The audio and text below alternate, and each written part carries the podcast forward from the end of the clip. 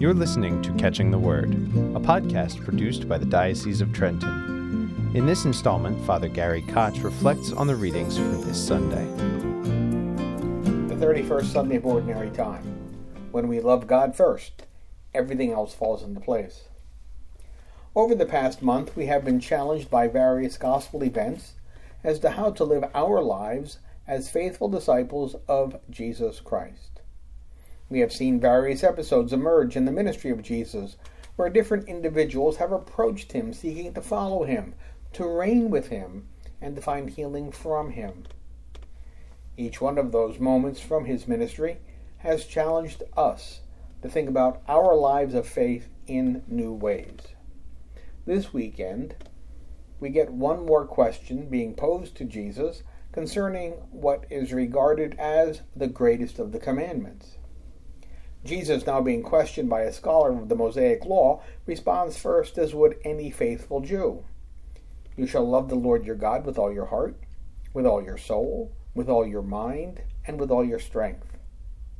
But then, in a manner that we have grown accustomed to with Jesus, he takes the conversation to yet another level as he adds, the second is this, you shall love your neighbor as yourself. The conversation between Jesus and this scholar of the law stands as the only time when Jesus is treated almost as a pupil and is quizzed on his knowledge of the law. Yet the question that this scholar poses is the most basic of all questions, one that would likely be answered by any Jew of his time in the same way. By adding the second commandment to the conversation, Jesus connects the two aspects of the law together. The love of God flows into love of neighbor, and love of neighbor finds its ultimate meaning in our primary love for God.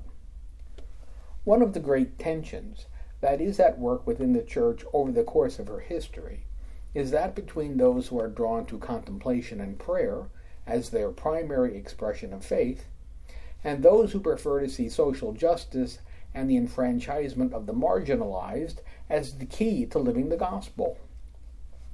So often, with our time and our resources, we see this as out of balance. Some argue that beautiful churches are a waste of money and that we should spend the money instead on the poor. God, they argue, doesn't need a gilt church building, but the poor need bread. Others see beautiful buildings as seeds of evangelization and as an expression of the use of our artistic talent and financial resources to praise God in all his glory. Both arguments make sense, have their merit, and have dominated the conversation for many generations. It would seem that Jesus places a definitive sense of that balance into our life of faith, but noting that first and foremost, that we are all we are, and everything that we have comes from God, and that we are called, indeed obligated, to make a return to the Lord for his goodness to us. This call to love God with all that we have and are is not only the core of the Jewish tradition, but clearly stands as the ultimate source of Christian discipleship. Perhaps this aspect of discipleship is the most difficult to grasp. In one way, we take this for granted. We all assume that we love God. And yet, as with any love, over time it seems to become so ingrained in us that we lose sight of its intensity and take it for granted. We certainly also experience this with love of our neighbor. So in a sense, we must continually to work on our relationship with God through prayer and sacrifice so that we can authentically love our neighbor.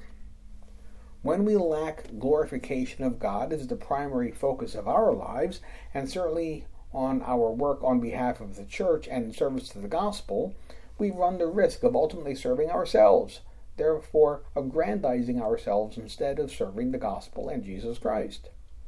All that we do and are must flow from our covenantal relationship with God. Our love for our neighbor, whether among our intimates or the stranger in our midst, must be born from our love of God. When the love of God, with the totality of our being, is our motivation, then our egos move out of the way, our desire to be recognized is diminished, and the reality becoming transparent on behalf of the gospel takes hold of our lives. You have been listening to Catching the Word with Father Gary Koch. You can listen to or download his weekly reflections and other topics of interest at dioceseoftrenton.org backslash podcasts. Catching the Word is a podcast produced by the Diocese of Trenton.